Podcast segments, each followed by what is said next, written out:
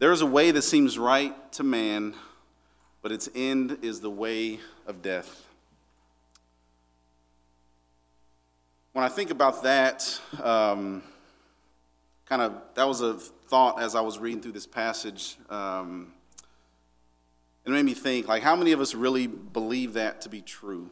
Right? When we read that in Scripture, that's in Proverbs 26. How many people really actually believe that? Um, oftentimes we don't right? And, and I think if you're the person who doesn't believe that, you're like, ah, yeah, you know, uh, maybe that doesn't apply to me. I think something that helps us recognize that, that at least principally this is true for all of us, is when we think about the last time we got upset, right? The last time you got upset. Usually it's because things didn't go your way, things didn't quite work out the way that you would hope they did. Uh, people don't listen to you, people don't like you, or people just don't understand you, right? These are a lot of the things that go through our mind when we get upset. Now, that type of train of thought, right, when I think about that verse, that type of train of thought doesn't produce life, right? Thinking that way, have, making everything about us, it doesn't produce life, it only produces death. Now, that death may not be physical death in us, but a lot of times it results in death to relationships, death of peace of mind, uh, death to joy in our lives. And ultimately, right, if everything is what we do is what seems right to us, we disregard God's law, we disregard God for who He is, we know what will happen, right? It, it leads to death.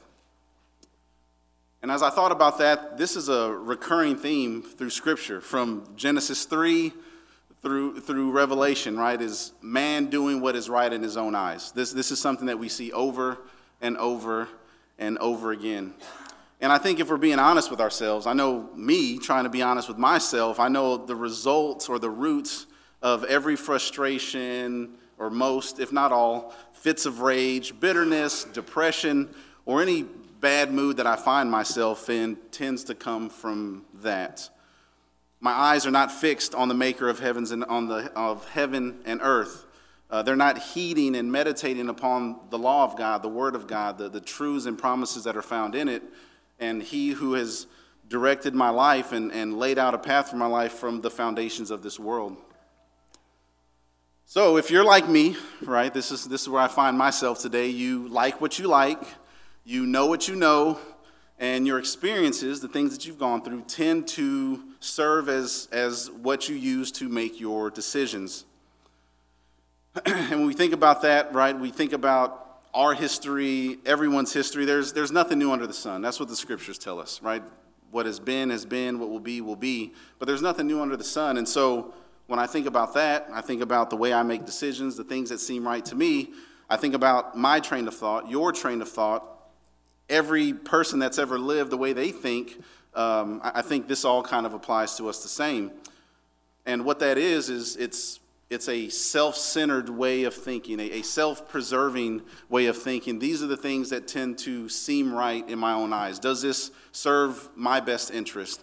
Does this help preserve me and the things that I enjoy? Does this give me peace of mind? Right? What, what are, these are the things that seem right to us. And as we look at our passage today, this is the same thing that Saul thought, right? And we'll see what the result of that type of thinking leads to in his life. So let's turn to 1 Samuel 31. Uh, we're going to be reading the entire chapter, but we'll see how this plays out in his life and how he is. Let me see. Oh, we don't have it up there. Well, it was up there a minute ago. The man after Saul's own heart, right? We'll see who that is, right? Spoiler alert, it's Saul. Um, but we'll see how he is the man that is after his own heart. And as we do that, we're going to kind of focus on three specific points to kind of help our, wrap our minds around that.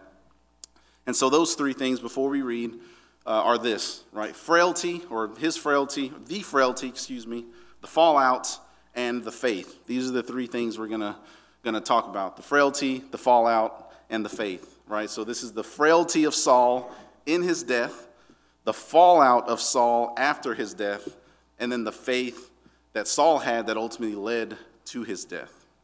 All right, so with that in mind, let's go ahead and read, and then we will pray and we will get right into our time. So we're going to read the entire chapter. Uh, it's all 13 verses, and we'll here and we'll go from here. This is the word of the Lord. Now the Philistines were fighting against Israel, and the men of Israel fled before the Philistines and fell slain on Mount Gilboa. And the Philistines overtook Saul and his sons, and the Philistines struck down Jonathan and Abinadab and Malchishua, the sons of Saul. The battle pressed hard against Saul, and the archers found him, and he was badly wounded by the archers.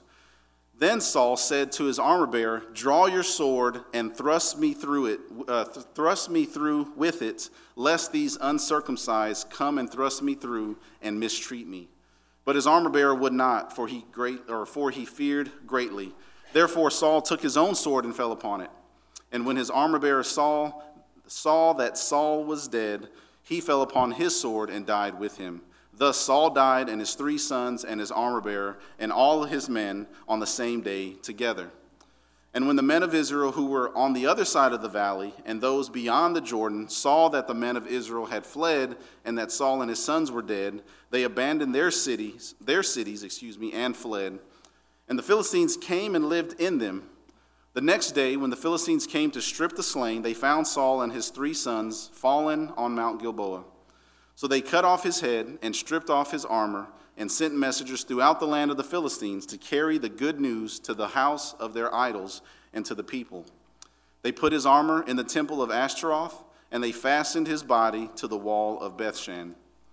But when the inhabitants of Jabesh Gilead heard what the Philistines had done to Saul, all the valiant men arose and went all night and took the body of Saul and the bodies of his sons from the wall of Bethshan and they came to Jabesh and burned them there.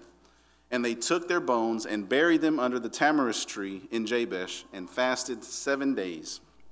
That is the word of the Lord. May the Lord bless the reading, the hearing, and the preaching of his word. Let us pray.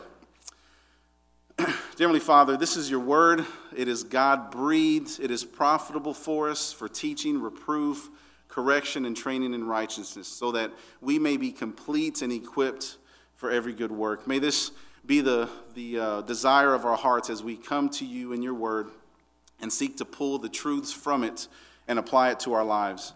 Uh, this is our desire today. May your people hear from you, and uh, may we be blessed for it. It's in Jesus' name that we pray and give you thanks. Amen.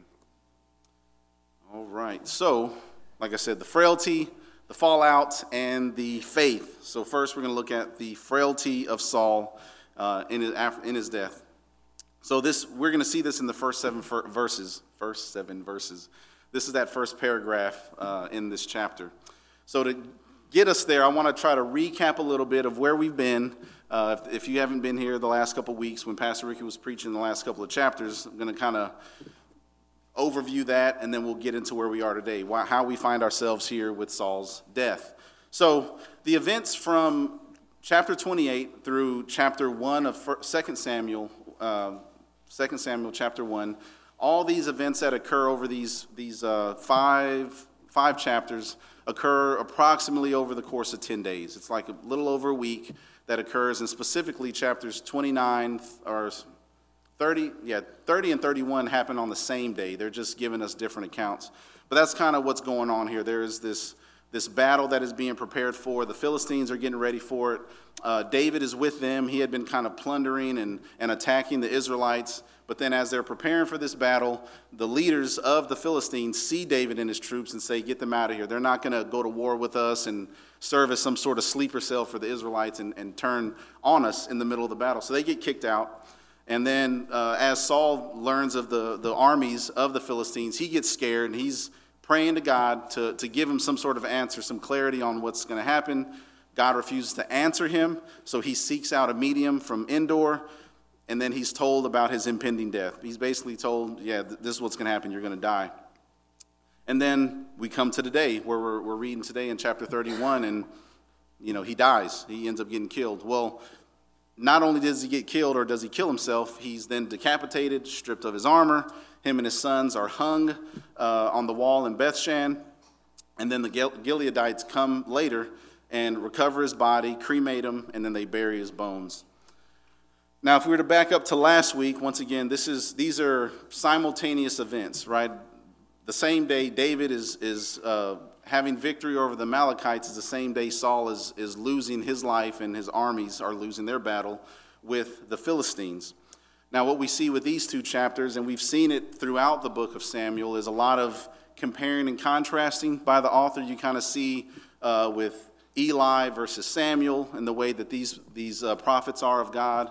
Uh, then we see with Saul and David, these p- comparing and contrast, and this kind of culminates uh, with these two chapters where in chapter 30, God's favor is over him and we see victory. And then in Saul's judgment, the God's judgment of Saul, we see his death, right? So these are kind of things that are kind of going back and forth and they culminate with where we find ourselves today. And so, why is there judgment for Saul, right? I think a lot of times when we hear about stuff or we read the Bible, there's like a, um, we feel bad for people that receive judgment in Scripture, as we should, right? There's, there's like this you know, they're human like us. We know we're broken and fallen. And so there's kind of like, how did they have to get that, right? We kind of have that idea. So, what was, what was the reason for God judging Saul in this chapter? Well, it wasn't like it just happened all of a sudden that he did one wrong thing and then he was, he was condemned. We see this through, throughout the life of Saul. We see lots of his frailties, okay? And that's what we're going to kind of talk about. Uh, time and time again for Saul, his character right, uh, shines through in the life of, of Saul as his reign as king, and we see this throughout the letter. Terrible decision making, right? He's doing what seems right in his own eyes, time and time and time again. And so I want to try to give us some of those examples so we're familiar with where Saul finds himself today. And we're going to just kind of skip over a couple of chapters and, and look at these things in 1 Samuel. So, Saul is the anointed king of God, right? He is God's anointed for the people of, of Israel. And so that's, that's where he finds himself. Chapter 10, that's when this happens, right? He's anointed king over Israel. Chapter 11, right, we see good things. We see him defeating the Ammonites. Uh, the Ammonites were going to Jabesh Gilead. Their desire was to over, overtake them, and they were willing to work out a deal with them where if they just plucked out their right eyes, they, they let them go.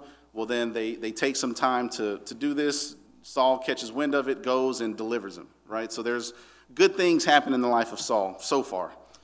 But then we get to chapter 13, and this is when Saul offers, he, he doesn't hear from the prophet Samuel soon enough, and he's fearing the people, so he decides to offer a sacrifice himself. Samuel, Samuel gets there, catches wind of this uh, sacrifice that's offered, and this is when we get the first prophecy of the kingdom going to be ripped away from Saul uh, for the decisions he's making, the unfaithfulness that he's showing. Chapter 14, Saul makes a rash vow before the Lord that no one's to eat until they have victory.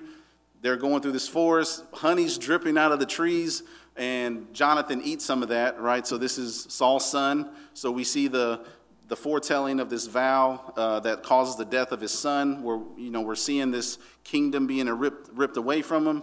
But then ultimately, we come to chapter 15, and this is when Saul is battling the Amalekites. He's told to go just eradicate the people man, woman, child, livestock, everything. He's told to just get rid of everything, kill them all. Well, what does Saul do? He goes, he kills most of them, he captures the king, keeps the choice livestock and wants to offer sacrifice to God. Saul, Samuel catches wind of this, and then he's told once again, this kingdom's going to be ripped from your hands. And then it just gets worse from there, right? He slaughters the Levitical priest. Uh, he seeks to kill David. Uh, he makes a, a, complete mockery of this, this throne that he has been granted, this, this role as representative for God on earth. He just makes a complete mockery of this, um, of this kingdom, right, that, that he has been placed. And he does this because he is doing what seems right in his own eyes. So, when we think about that, what is this frailty that we see in the life of Samuel? What, what, is, what is so frail or broken about him? Well, I think the answer is, is pretty straightforward and simple from what we've seen and what we've discussed so far. It's, it's his faith. Saul's faith is, is frail, it's broken, it's, it's dead right? It, it's his faith is dead. It's a dead faith that he has.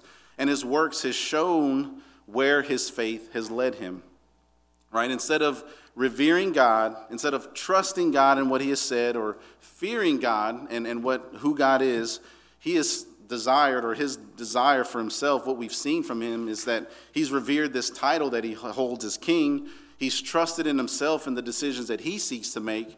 And then he's ultimately feared the people, and that's been the motivation for all the uh, terrible decisions that he's made as king. Now, if he was more, what we've seen from that is that he was more concerned what the people thought about him than what God had commanded of him. Right? That, that's what we see here is, is a, just a, a fear of man versus a fear of God. and I think when we think about this in, in Saul's life, like it's, we can kind of shake our heads and be like, man, this dude, you were in the, the, the, prime position and people have to listen to you, right? God has anointed you king. Uh, these, do, these people have to do everything you say. Why didn't you just do what you were supposed to? Uh, so it's, it's easy for us to kind of shake our head and be like, you know, I, if I was in his shoes, I wouldn't have done that. Uh, but I think if, if we're being honest with ourselves, we may not be king or queens in our lives, um, but I, I guarantee that each and every one of us have someone, if not multiple people, that we fear in a similar way that Saul did his people. Now, if you're if you doubt that, right, I want to ask a couple questions, or if you're kind of unsure about that, I want to ask a couple of questions for us. Um, because, for one, our life isn't at risk, right? Saul could have maybe thought that the risk of mutiny could have taken him off this throne and he could have been killed or, or whatever. Uh, and we're, most of us are not there, right? Most of us aren't fearing for our lives that someone's just going to kill us, right?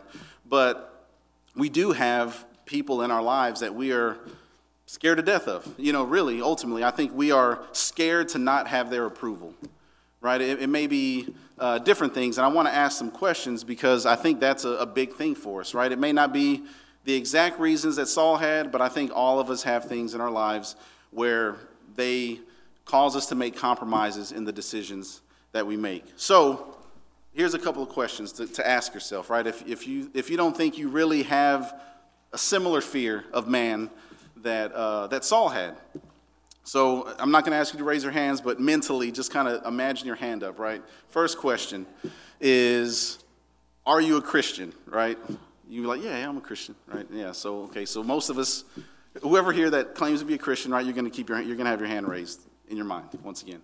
Um, next question I want to ask How many of you today would be crippled by the fear of, say, I was to ask you, or someone was to ask you, hey, there's a guy that's walking outside that, that you don't know, go share the gospel with him. Just go out there and spark a conversation and share the gospel with him. I think there's some of us here that will be like, oh, I don't, I don't know, like, I'll try, you know, but some people, it's, it's crippling fear to go to a complete stranger and talk about Jesus, right? I mean, it, it's if we're just being honest with ourselves, there's some people that it's just it's not that easy, right? Um, what if this is you, right? I ask you right now, hey, come up here and, and pray for us. Would you be willing to come up here and pray for us right now? Right? I see some smiles where it's like, I ain't the one, right? That, that ain't me. I, am not about to get up in front of people and pray. Um, or it's just, hey, you've got a, a, loved one. How many of you have loved ones that you haven't shared the gospel with because of that fear of rejection? You're like, well, I, I don't want to say the wrong thing, and you know they're very intellectual and they're stuck in their ways, and I just, I'm, I'm just, I'm not there yet. I, I, I don't know what to tell them. I don't know what to say. Uh, I don't want them to think poorly of me or whatever, right? I, I think those are all things that go through our heads and, and cripple us and prevent us from doing the things that God has called us to. They cause us to compromise in our walk before the Lord. Now, when we think about that, okay, we said Saul did all these things out of the fear of man versus the fear of God. Now, if we think about us in our lives, right, not willing to come up here, not willing to share the gospel with someone, not willing to share the gospel with loved ones, people that we, we say that we love, right? If we're not willing to do those things, is that because we fear God or is it because we fear man? Can't say amen. You got to say ouch, right? Like, is, are we, I mean, I'm right there too, right? There's people in my life that I just, I haven't done it, right? And, I, and, and we all do that, right? So is that, is that fear of God? Are we fearing God more than we're fearing man, or are we fearing man more than we fear God? So why do I say this, right? I say this because every last one of us, if, if, if the answer to that question or any, any other thing, right, you can think about some people have really weird, uh, I shouldn't say weird, have very outlandish views of the end times, right? And, and when you think about that, like with the mark of the beast and being uh, persecuted and stuff, there is this dread that comes over you because you're like, I don't know how I would react in that moment, right? If I was given, you know, if I was being tortured or, or threatened with my life or my family was threatened to be taken away from me, I don't know how I would respond in that situation, right? Whatever the case may be, if it's fear of evangelizing, fear of man, whatever, right? All these are, are irrational fears uh, because of who God is versus the, the way that we view man. So, so why do I say that? Why am I bringing these things up? And we think about Saul and then we turn that, that, um, that light back at us. Uh, the reason I say that is because if, if we're truly being honest with ourselves, if we take an honest assessment of who we are, every last one of us is scared, weak, and pitiful people, all of us. That, that's who we are apart from the grace of God. Right? Every last one of you out there, all of y'all, are scared, weak, and pitiful people, me included, right? But I'm, we're making this about you right now because I've been dealing with this all week. Uh, but that, that's right. That, that's who we are. You're not good enough, right? You're not. You're not good enough. You're, you're, you're not strong enough. You're not, right? Think, think about times when heartache come. Are you, are you strong enough then? No. You're not brave enough, right? We already talked about evangelizing and doing the things that we're called to do. We're, we're not brave enough. We're not confident enough. Uh, the reason a lot of times we don't evangelize is because we don't feel we're smart enough um, or we're not wise enough, right? These are all things that we're not. We're, we're none of these things in and of ourselves. When it comes to us and our own strength, none of us are enough. so when we when we think about that, right? When we trust in ourselves, when we trust in our performance, our track record, well, I've been able to do these things in the past, so the next time it comes up, I should be fine. When we when we trust in our reputation. Well, they should know me well enough that, that, that that's not really who I am. Or our experiences, right? Every other time I've done this, it's led to this result, so things should be fine this time around, right? When we, when we trust in these things, things that we can see, touch, hold, feel, uh, any of those things performance, track record, reputation, experiences all of these things are vanity. They're all a mist, they're all frail, they're broken and, and ultimately they will not succeed. If we're trusting in all these things that we can see, they're going to let us down. People will let us down, right? We'll let ourselves down as well. Because we are acting like the man after Saul's own heart. That's what Saul did. He did what was right in his own eyes. He, he feared man, he did not fear God, and we see where it led him. And so for Saul, right, doing what was right, uh, doing what was right in his own eyes, led to his death. And it wasn't just death for him. He, he killed himself, right? Suicide was the, the, the death that it led to for Saul. He feared the Philistines and the way that they would thrust him through and mistreat him. And so they're like, you know what? This is what's best for me. I'm going to just take my own life so I'm not having to deal with them. Right? That's, that's what happened to Saul. He was God's anointed, God had promised victory to his people, right? These were things that he was going to do. This was God's promised land that he was going to give to his people. So victory was theirs for the taking if they trusted in God. If they did the things that God had said, they wouldn't have to worry about anything. Would there be casualties? Sure. But ultimately, they would win these battles because the Lord is their banner, He is their strength, He is their tower. He was doing these things for them. But because of his disobedience, because of his unbelief, there was no trust in the Lord in what he had said, what he had spoken, what he had already done in the life of the Israelites, delivering them out of the land of slavery in Egypt, parting the Red Sea, and doing all these magnificent, wondrous, uh, miraculous things already. He had already proven himself, and he didn't have to over and over again. But it wasn't enough for Saul. It wasn't enough for him. So it's like, well, yeah, I, I can't trust that this is what's going to happen. I'm going to take this into my own hands. I'm going to take my own life. That's what seemed right in his own eyes.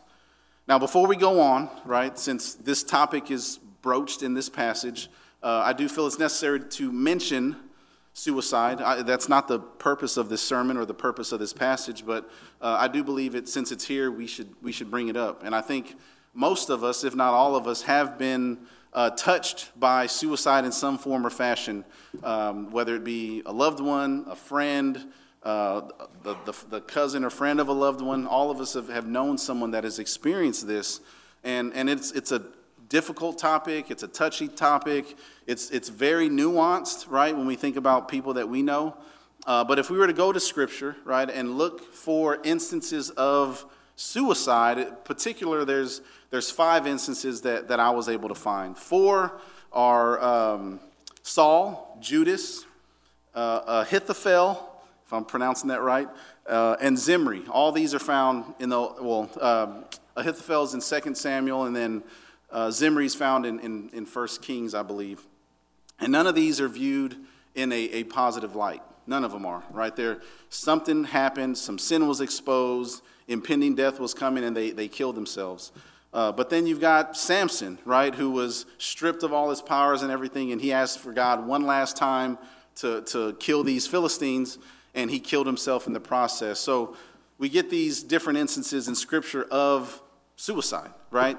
Um, now, I say all of that to say this suicide, according to Scripture, is not the unforgivable sin, right? It's not mentioned that way in Scripture. We don't see a, a verse that calls that out specifically. Um, that's blasphemy against Holy Spirit. That, that's what the unforgivable sin is. And if we think about life now, right, life is complex and, and we can't we can't boil down someone's salvation to a single instance in their life, okay? We can't do that.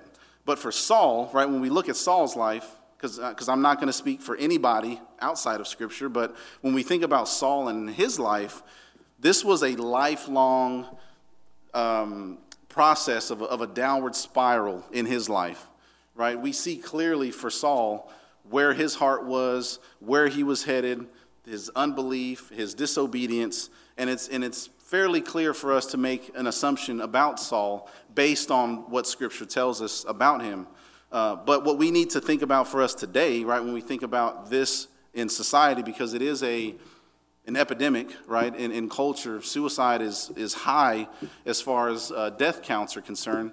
Um, what we have to think about, according to that, is the fact that what we are called to do is to continually serve sacrificially to the world, right? We need to be ministers of God's gospel, sharing that gospel in the hopes that no one ever has to experience that type of death and, and leave their loved ones uh, to pick up the pieces, right? That, that should be the desire for our hearts is I'm going to do what I can, what I'm able to do in order that this person does not feel that level of despair or um, depression or whatever that, that at least for me, I'm able to do what I can to help them, right? That should be the desire of my heart uh, as, I, as, I, as this occurs, because it's, it's a real thing, it's, it's very evident. Um, but once again, this is, it's, it's not about, I, I, can't say where their eternal state is, right? I can't do that, I'm not going to. Uh, but it is a reality of our world, and we have a responsibility uh, to people to share the gospel with them, uh, to share the gospel with them, and to serve them. So, as we come back to our passage. That's the, the frailty of Saul and his death, right? It, his decisions, what seemed right to him, led to his demise. It led to him killing himself. Uh, now, after his death, we're going to look at the fallout that occurs after his death. And in this, we're going to look at verses 8 through 13. So, what goes on here, the next day after his death, the Philistines come and they plunder, right? They come and strip the bodies of, of their jewelry, of whatever they wanted, right? This is theirs for the taking. Uh, they find Saul and his sons, potentially from the, the type of armor they were wearing, right? As king, he probably would have been set apart with what he was wearing. But they cut off his head, and then they take the bodies to put them on display uh, against the wall of Bethshan. The thought is that there was this fortified city, and then they would just nail them or hang them or put them on the wall to display and let their bodies be rot, rot away, to let their bodies just rot away.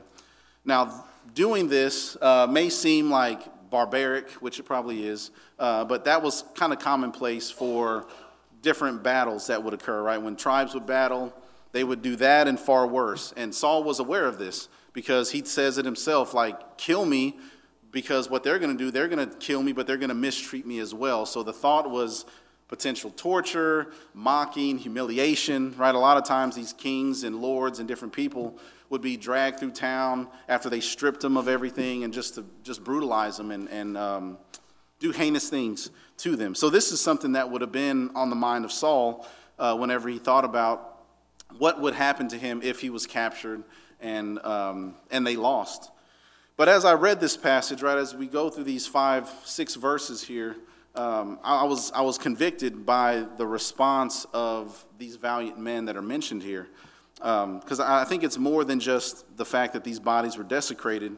Um, the thing that, that really ministered to me as I, as I read this and really like challenged me is the fact that these men from Jabesh Gilead, the second they caught wind of what was happening to Saul and, and, the, and his sons, immediately they got up, middle of the night, and they took off to go grab those bodies.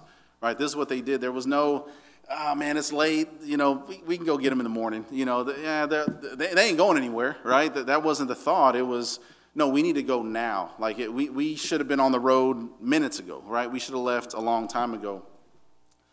And when I, when I think about that, right, I, I think about Saul, right? Saul as an individual. He was, he was not a, a good guy. Uh, he, was, he was a tyrant, right? He slaughtered the priest right? The Levitical priest slaughtered them. He was seeking after David's life. He was doing these battles and fighting these, doing these things that, that met his own interest. That, that was what his desire was. So if you have these people in these different towns and villages that are basically being used for his own purpose. Uh, there, there would be plenty of reason for there to be disdain against this king. But in spite of this, right, in spite of him being decapitated, their bodies being um, desecrated, right? They, they could have easily said, hey, you know, this is what you get, you know, this is what you get for acting that way, right? You want to be a tyrant, you want to do, you know, these type of things. God don't like ugly, right? This is just where you end up. Uh, but that's not what they did, right? They, they sought to get his body and, and prevent any further dishonoring, disrespect, or once again, desecration to his body. Now, why is this convicting for me, right? Well, when I think about that and I think about my own life, right? There's people that are over me in my life, right? There's people that I answer to. Uh, I may not answer to a earthly king, but we have a president, we have governors, we have different officials. I have a, uh, supervisor and, and bosses at work, um, different things like that, right? There's different areas of my life where there's people that I answer to. And so when I think about that versus them, right, I don't have people getting murdered and then, or, you know, yeah, killed and then being strung up on walls uh, to be displayed, but when there's, these people are spoken of, or when I think about them, right, is, is that what's happening in my mind or through my words? Am I stringing these people up for them to be dishonored, for them to be disrespected, uh, for them to be dragged through the mud, right? And, and maybe, maybe you're not the type to do that, but when their names are brought up, are you joining in? Do you sit back and not say anything, or are you standing up for them? Are you seeking to figuratively take their bodies off these walls to prevent them from being disrespected? And I think that's something that, that you know, I, if for me, the way that my, my mind works, if it's true, I'm like, yeah, if that shoe fits, wear it, right? I'm like, hey, this is what they did, this is what they get. That, that's where my mind tends to go. But when I think about what these valiant men did, um, they put themselves in harm's way by going into enemy territories and grabbing this body in order for them to not be further disrespected or, or dishonored.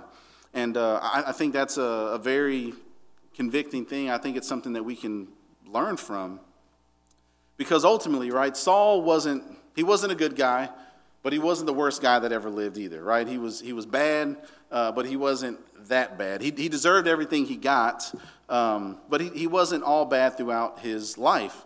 And I think it's, it's not coincidental the fact that the, the people from Jabesh Gilead, the Gileadites, were the ones who came to his rescue. This is something else that we should keep in mind. I had mentioned this earlier from chapter 11, right? The people of Jabesh Gilead were the people that were confronted and they were told to either lay down and get their eyes plucked out or they would, they would kill them. This is what was mentioned earlier. And Saul was the one, right as he's becoming king, he's plowing fields and then he throw those things down. He gathers up people and they go and they deliver the people of Jabesh Gilead. And so, potentially, although this is many years later, this could have been the, the parents uh, or the grandparents of these valiant men that are seeking to grab his body uh, and his sons at this time, right? They would have, it would have been known to them in their recent past that, yes, this king is terrible. Yes, he's done terrible things, but he, there was a point in time where he delivered us and, and helped us out a lot. And uh, I, think that's, I think that's a really cool thing. So when we think about this, the frailty of Saul, right, which led to his demise, and we think about this fallout, which caused his body to be desecrated, head to be cut off, and you know, put up, but then we see these men who go and retrieve the body in order to limit the uh, disparaging and dishonor that's shown to him. We can kind of see the regret that, that should be had for him as king in one sense, but then we also get this glimpse of grace, this, this silver lining in the fact that God still worked through these people to save this body and, and to give us an example of how we are to act, uh, even in light of, of terrible leaders. And so I think that's something that, that, um, that really helped me when I was thinking about it because this dude was, he wasn't a good guy, once again, right? Some people think we've got a, a, good president right now, some people think we don't. But either way, right, that office is to be respected, right? We should pray for our leaders, we should do all that. And so it doesn't matter who's there, how bad their performance is, right, or how good you think it is, regardless of what's going on, right? What is our uh, duty as servants, right? We are to serve these, we are to pray for our leaders. Uh, we are to honor them, honor the emperor, is what uh, Peter says. So that is, that is, that should be the, the, the posture of our heart, is that we do that type of thing, that we should show love, right? Because it is God who first loved us. And without him, we are incapable of showing love to anyone. So that's the frailty, that's the fallout. Um, now, since we've kind of walked through these verses, um, we're going to continue on with the faith of Saul, right? The faith that Saul had. And since we've already gone through our verses, where are we going to go? Well, there is a parallel passage of what's going on here in 1 Samuel 31 in 1 Chronicles chapter 10. And so we're going to turn there and kind of conclude, apply, and do all this for our sermon. We're going to kind of bring it to a close as we turn there. Uh, but 1 Chronicles 10 is almost verbatim what's, what's being said here in, uh, in 1 Samuel 31. But then in the last two verses, we get some, some added commentary as, to, as far as what was going on, a little more detail as far as what was going on here in 1 Samuel. Let me get a drink real quick. So, yeah. 1 Samuel 10, verses 13 and 14. This is what it says.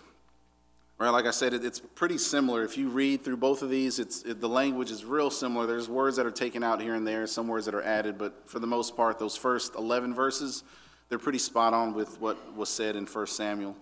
So it says this in verse 13 So Saul died for his breach of faith. He broke faith with the Lord in that he did not keep the command of the Lord, and also consulted a medium seeking guidance. He did not seek guidance from the Lord, therefore, the Lord put him to death and turned the kingdom over to David, the son of Jesse.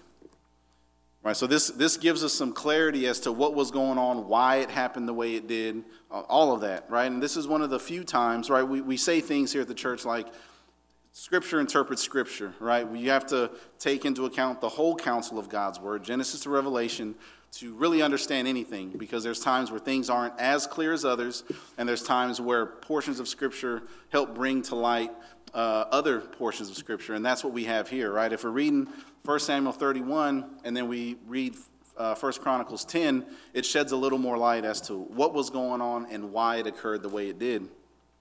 And so, what we see here is um, Saul's disobedience and unbelief ultimately led to his demise. That's what ultimately happened here, right? This breach of faith, this broke faith that he had with the Lord.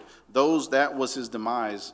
And if we like I said, as we read all of Scripture, this is no different than what the author of Hebrews says concerning, maybe not the same words, but the same idea is what's being told about the Israelites that traveled through the wilderness.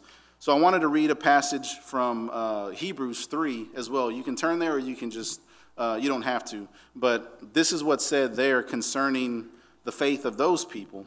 It says, Today, if you hear his voice, Do not harden your hearts as in the day of the rebellion, on that day of testing in the wilderness, where your fathers put me to the test and saw my works for 40 years. Therefore I was provoked with that nation, uh, excuse me, generation, and said, They always go astray in their hearts. They have not known my ways. As I swore in my wrath, they shall not enter my rest. That's verses uh, 7 through 11. Well, then, if we go down to verse 18, we get a little more expansion on this this topic here, and it says this And to whom did he swear that they would not enter his rest, but to those who were disobedient? So we see that they were unable to enter because of unbelief. Disobedience and unbelief, right? That, that's what occurred for the Israelites as they traveled through the wilderness. That's what's happened to Saul, right? That's what separates anyone uh, separate, excuse me, that's what separates anyone from those who will enter God's rest versus those who will not enter God's rest, right? Belief or unbelief, obedience, disobedience, right? And it's not the fact that we obey and that's how we enter into his presence. It's we believe, therefore we obey, right? We don't believe, therefore we disobey, right? That's how it works. If we believe, then we obey. If we, diso- if we don't believe, then we won't obey. And this was Saul's breach of faith. It wasn't a, a loss of salvation for Saul. He, he never truly possessed it, right? This broken faith, this dead faith, this breach of faith for Saul was because he had an unregenerate heart, right? Many of us, right, we've heard in Matthew 7, many on that day will, tell, will say to me, Lord, Lord, did we not do all these things in your name, right? These are people who claim to be Christians, right? People who claim to profess a faith in Christ. There's many of those, right? There's many, many people who do that, but it's those who possess a living faith that, that have a life that produces fruit and that sees the, the work of the Holy Spirit work in their life that truly possess faith. And I, I don't know if y'all recall this, I didn't see it until I read from our confession this morning, but it kind of correlates with that as well. We kind of saw that in that in that uh, paragraph that it's, it's the Spirit's work within the believer uh, that, that makes it evident about their salvation. I, I can attest to that in our life, right? There's many a times we've gone through stuff where there is no reason for me or my wife to be uh, joyful or at peace or whatever in our lives. And it's like you're going through something and God just carries you through it, right? He just, he is just there for you and you're like, I don't understand why I'm not upset. I don't know why I'm not sad. I don't know why I am not just broken by this. Like, it, it, I don't like the fact that I'm going through this, but there is just, God is carrying me along through this whole time. Amen, right? It, it's, it's a beautiful thing to be found in the hands of God. And, and as we read earlier in John 10, no one can snatch us, snatch us out of his hands, right? We hear his voice, we follow, we're there. He, he sustains us, He's got us. There, there is no need to fear, not because we hold on to Him, but because, because He holds on to us. So when we look at this work, right, we see this contrast between David and Saul in chapters 30 and 31, right? For David, right, or for, excuse me, for Saul, we see what, what led to his demise, right? It was unbelief, it was disobedience, it was no trusting in what God has done for him, and it led to his death. Uh, but when we look at David's life, what we've seen so far in 1 Samuel, it's not that David was blameless or he lived a perfect life, right? Over and over again, right? He is, he's doing wrong, right? He was attacking the people of God. We've seen that earlier. Uh, but in spite of this, God is still working through him. Uh, and it's a beautiful thing to see, right? Whenever we see bonehead decisions being made, uh, but then when God speaks, his sheep hear him and they follow. That, that's the difference, right? When, when the word goes forth and it is a, a goat, someone who is not God's sheep, it falls on deaf ears because he's not their shepherd. But when the word goes forth and the sheep hear it, they respond. And so that's what we see in the difference between Saul and David, right? David did similar dumb things as, as Saul, but as God's word went forth, there was repentance, there was remorse, there was a desire to turn from those things and to honor God with his life. But we see with Saul, there was excuses, there were, there were other things that, that his faith was in, right? His faith was in maintaining protection for himself, self preservation, self assurance, all these things that point back to self. That's where his heart uh, was lying. but once again, as I said, when God called, David followed. When, Saul, when God called, or when, when Saul heard the voice of the Lord, there was no obedience, there was no belief. He just, he just did what he wanted. So when we think about these two men, right, when we think about the way Scripture has laid these things out for us, as we think about the things that seem right in our own eyes, I want to ask us a question today. Do you hear God calling you? Whenever God's word goes forth and we see and hear the things that we are called to do, what is our response? Is it following him or is it well you know is it fear of man right is it fear of god or fear of man right are there any desires in your life that seem right but deep down you know that they're selfish they're self-serving they, they ultimately don't honor god and christ in, in what they what they produce like saul do you try to coach your disobedience with offers of sacrifice in order to appease God, uh, for, to try to be okay with the things that you've done in disobedience. Right? A lot of times that, that's what we do, right? That's what Saul did, right? He gathered all this livestock and God had told him not to do it. Well, he, he sacrificed the choice ones and was like, look, I, you know, I know you said not to do this, but, you know, we're offering these sacrifices to you. What did God say?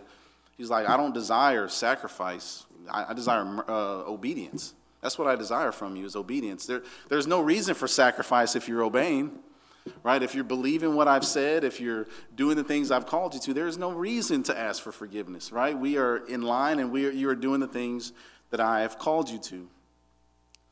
So ultimately, right, the, the, the question that we should be asking ourselves when we think about this, if we hear God calling, when we see obedience, when we see disobedience, what all that boils down to is who do we fear more, God or man?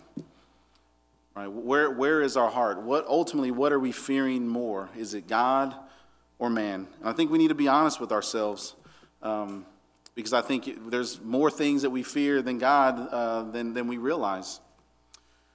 But as we close, uh, I, we've seen what a breach of faith leads to, right? When someone who is just faithless, right? We see what that leads to. It leads to disobedience, leads to unbelief, ultimately, ultimately it leads to death. And that's what doing what's right in your own eyes is, right? When, whenever something comes up, I get upset. Am I trying to, in my anger, not sin? Or am I trying to justify the reasons why I act the way that I act, right? Where, where is my heart, right? Well, you know, they shouldn't have done this to me. I'm just, you know, th- this is what they get for treating me that way, right? where, where is my heart? Is it doing what seems right to me? Or is it doing what's right in the eyes of the Lord? And this leads us back to our title, right? Do you desire to be a man after Saul's own heart, doing what's right in your own eyes? Or do you desire to be a man after God's own heart and, and listening to the voice of God, heeding his word and, and following in his commands, trusting in him and what he has commanded of us? Because one way leads to life, the other way leads to death. So if you hear his voice right now, follow him, right? Believe the gospel, believe what he has said is true trust in Christ, throw everything else away because everything else is sinking sand. There is nothing that is worth it. He is that pearl of great price. Uh, he is the only thing that is truly precious to us in this life. Seek him while he may be found. Let us pray.